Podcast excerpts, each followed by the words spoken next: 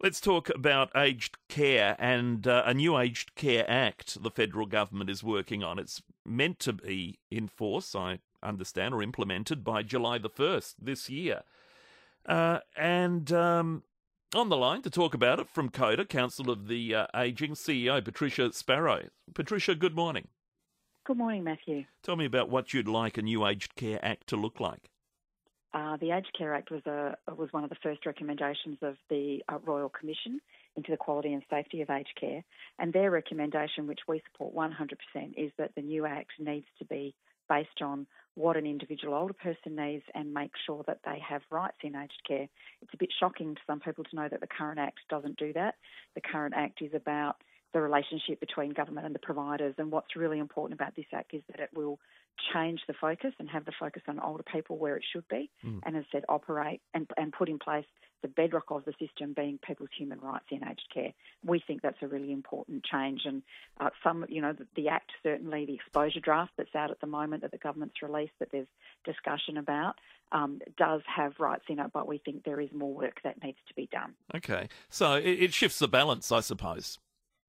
And that's what we think yeah. needs to happen. We need to put as much um, control and uh, power to an individual person who's dealing with service providers and you know a lot of changes in their lives and it can be a difficult time and we want to make sure that their rights are respected and upheld mm. uh, and that they have as much control as possible about what's happening to them at that time. Okay. Is the government open to taking your concerns into account? So, yeah, the government is out consulting. Um, and uh, we want to make sure, I mean, there'll be a parliamentary process as well. So the process will be this exposure draft uh, is being consulted on now, and people have an opportunity they can through the Department of Health website. There's a survey to complete. There's been consultations run around the country. I think the consultations that were occurring in South Australia have already happened. Um, but we are trying to make sure that we um, uh, we have input into some of the changes. And so some of the things that we do want to see is that the rights that are in the Act or proposed to be in a new Act are actually enforceable. Mm. Um, so at the moment, they have to be tied to a standard that's run by the Quality and Safety Commission or something in the Workers' Code of Conduct. Not all of the rights map to those, and we want to make sure that all of the rights are enforceable in and of themselves so that older people can have their rights upheld.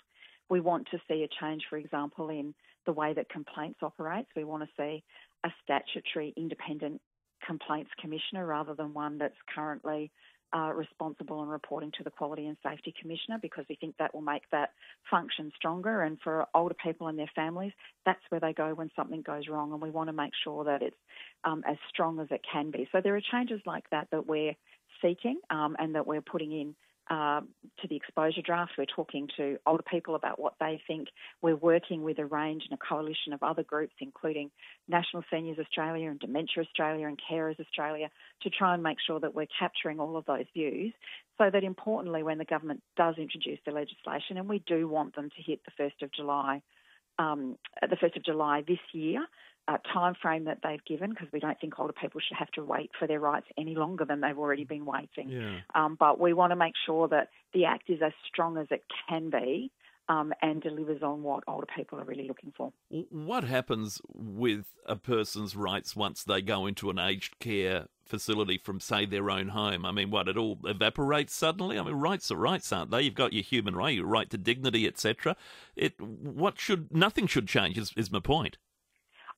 I agree with you 100%. But what this does is make sure that it that it doesn't, hmm. and mm. the current act the current act doesn't uh, do that.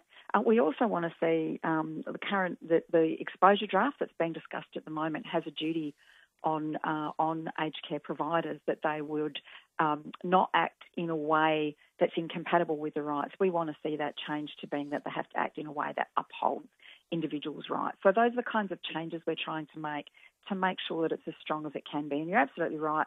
It shouldn't change, but we want to make sure that the legislation leaves no doubt yeah. and has requirements on aged care providers, and that the information that's in there is also strengthening older people and their families in having those conversations about what their rights are. Yeah, that's that's pretty important. So I imagine then, from yep. what you've been saying, Patricia, penalties as as part of that to ensure the rights are enforced. That's absolutely right. The Act does impose um, uh, does impose some changes to the way that that happens and that there, there could be compensation. We'd like to see in that area that there's a range of ways that complaints can be dealt with because at the moment um, we have a lot of people going through the complaints system and not feeling like their complaint has really been addressed. So we want to see changes that there it can be mediation and conciliation as well as going right through to you know compensation being um, being you know being paid. So uh, we want to make sure that people can have their complaints dealt with in the way that they are and be confident that um, their complaints being resolved and mm-hmm. that if it's something that needs to change in the system more broadly, that the system will learn from that. Well, there's still five months to the 1st of July, and uh, you, you're confident about getting everything you want through by then? Uh, look, we're going to push really yeah. hard um, to do that, and there will be, a, you know, we we anticipate, we don't know for sure, but generally when an act like this goes into Parliament, there's a committee process, which is good. It means there's parliamentary scrutiny of what the act is, um, but there is no doubt the first of July is a tough deadline. But as we're saying, it's been five years since the Royal Commission yeah. uh, was first convened, three years since they made their report. The government committed to a 1 July 2024 timeline, and we want to make sure that older people aren't waiting for their rights any longer than that. All right, Patricia, appreciate your time. Thank you. Thank you for yours. Patricia Sparrow, CEO of the Council on the Ageing, uh, on rights for older people to be enshrined in legislation as the government's promised.